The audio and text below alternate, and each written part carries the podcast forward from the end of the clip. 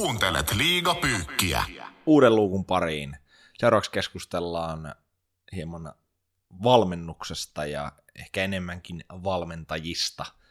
Vähän muistellaan klassikko valmentajia ja ehkä vähän, vähän pureudutaan myös semmoiseen valmentajuuteen tai miltä se ehkä niin kuin meidän silmin tai SM Liigan seuraajan silmin on historian saatossa näyttäytynyt.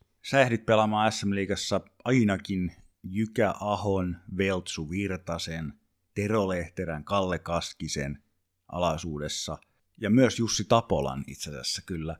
Kuka on paras SM valmentaja jonka alaisuudessa olet saanut pelata?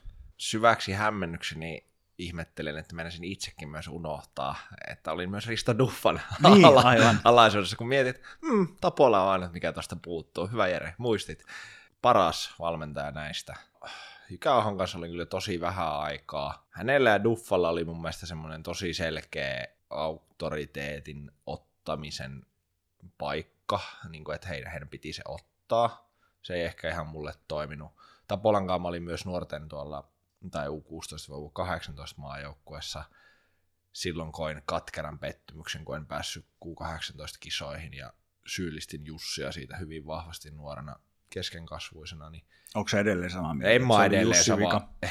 en ole edelleen, että olisi pitänyt pelata paremmin klassisesti. Toki aina voi yksittäisten valinnoista, ne ei liity välttämättä pelaamiseen, mutta hän ei näin tapparassa, niin hän oli hyvä omassa roolissaan. Mutta kyllä mä ehkä noista sitten Duffan lopulta, lopulta valitsin niin parhaaksi coachiksi. Se tarinoiden määrä, vaikka siellä oli kyllä tosi vaikeitakin ja raskaitakin hetkiä, mutta se Siis joka päiväinen erityisesti, erityisesti niin kuin Prime Duffa.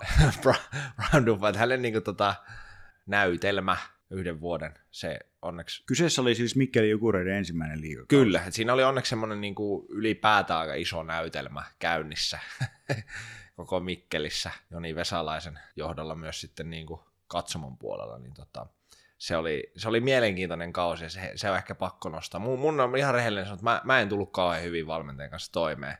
Et mulla on periaatteessa kaikkien valmentajien kanssa semmoinen, en mä nyt sano mikä se oikea suhde, mutta ei, mä en sano, että välit olisi mennyt niin kuin kaikkiin valmentajiin, mutta tota, osaan, haast... osaan kyllä, osa, siis osaan rivien kyllä. välistä niin, niin, mutta tota, ei, ei, olin varmaan vaikea persona, mutta kyllä pitäydyn edelleen valintojen takana, mutta se, se mun analysointi valmentajista pelauralla oli niin kriittistä, vaikea niin kuin heittää, että kuka olisi, kuka olisi ollut. Ja metodit, aina tuli se olo, että mä voisin tehdä ton paremmin.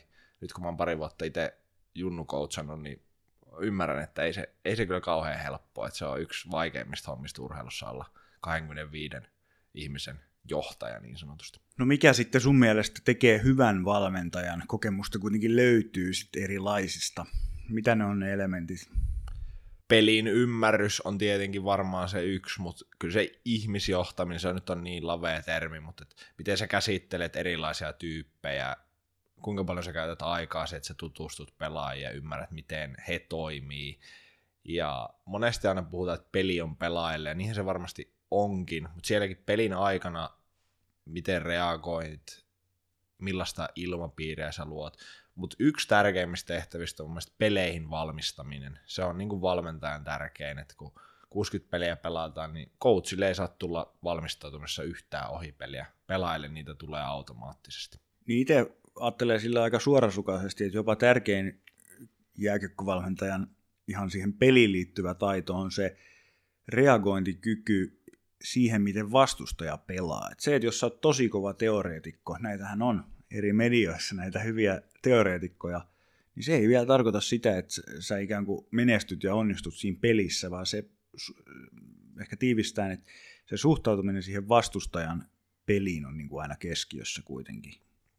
Todellakin, se on semmoinen klassinen keskitytään vain omiin asioihin, mutta kyllä mä ainakin olisin toivonut, että me oltaisiin niissä joukkoissa, missä pelasin, niin keskitytty – hieman enemmän siihen. Että me oltaisiin mun mielestä saatu paljon enemmän asioita aikaiseksi, jos me oltaisiin vähän ymmärretty, että ketä vastaan me pelataan, että oltaisiin vähän enemmän käytetty aikaa. Mikä joukko on ollut tällainen? Kerro nyt, missä sun mielestä jäi piippuun no, tämän mun vuoksi? mielestä niin kuin, mä, mä voin aloittaa näinpä, että, että niin kuin Duffan alaisuudessa käytiin tosi vahvasti läpi, ja Lehterän Saipassa ei käyty oikeastaan yhtään. Niin kuin vastustajia. Vastustajia. Et ei, ei niin kuin suunnilleen hyvät tiettiin, ketä siellä, siis minä totta kai tiesin, mutta mm. tiesin, että meidän kaikki joukkueesta eivät tiedä esimerkiksi kukaan Niikka Kangasniemi ulkomaalaispelaajista, niin se olisi ollut ihan hyvä kertoa etukäteen, että pelikanssilla on tämmöinen kaveri. Että se olisi voinut helpottaa hänen puolustamista, mutta tota, nämä on aina tietenkin valintoja. Mutta valmentajissa muutenkin, jos nyt siirrytään vähän semmoiseen valmentaja-arkkityyppiin, niin siellähän on niitä sotilasjohtajia ja sitten on niitä pelinörttejä. Niin mikä Jere sun mielestä on niin kuin...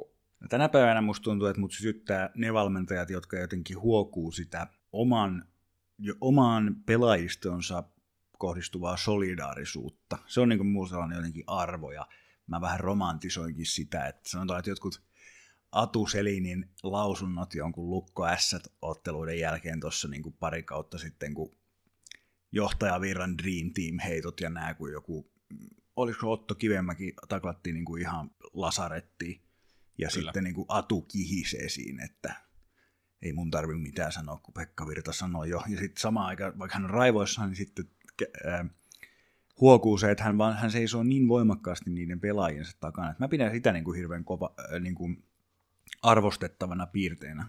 Joo, saan kiinni todellakin. Se on mun mielestä varsinkin julkisessa esiintymisessä on niin kaiken ajo, että kyllä se on niin kauheinta, mitä valmentaja voi tehdä. Julkisesti arvostelee omia pelaajia.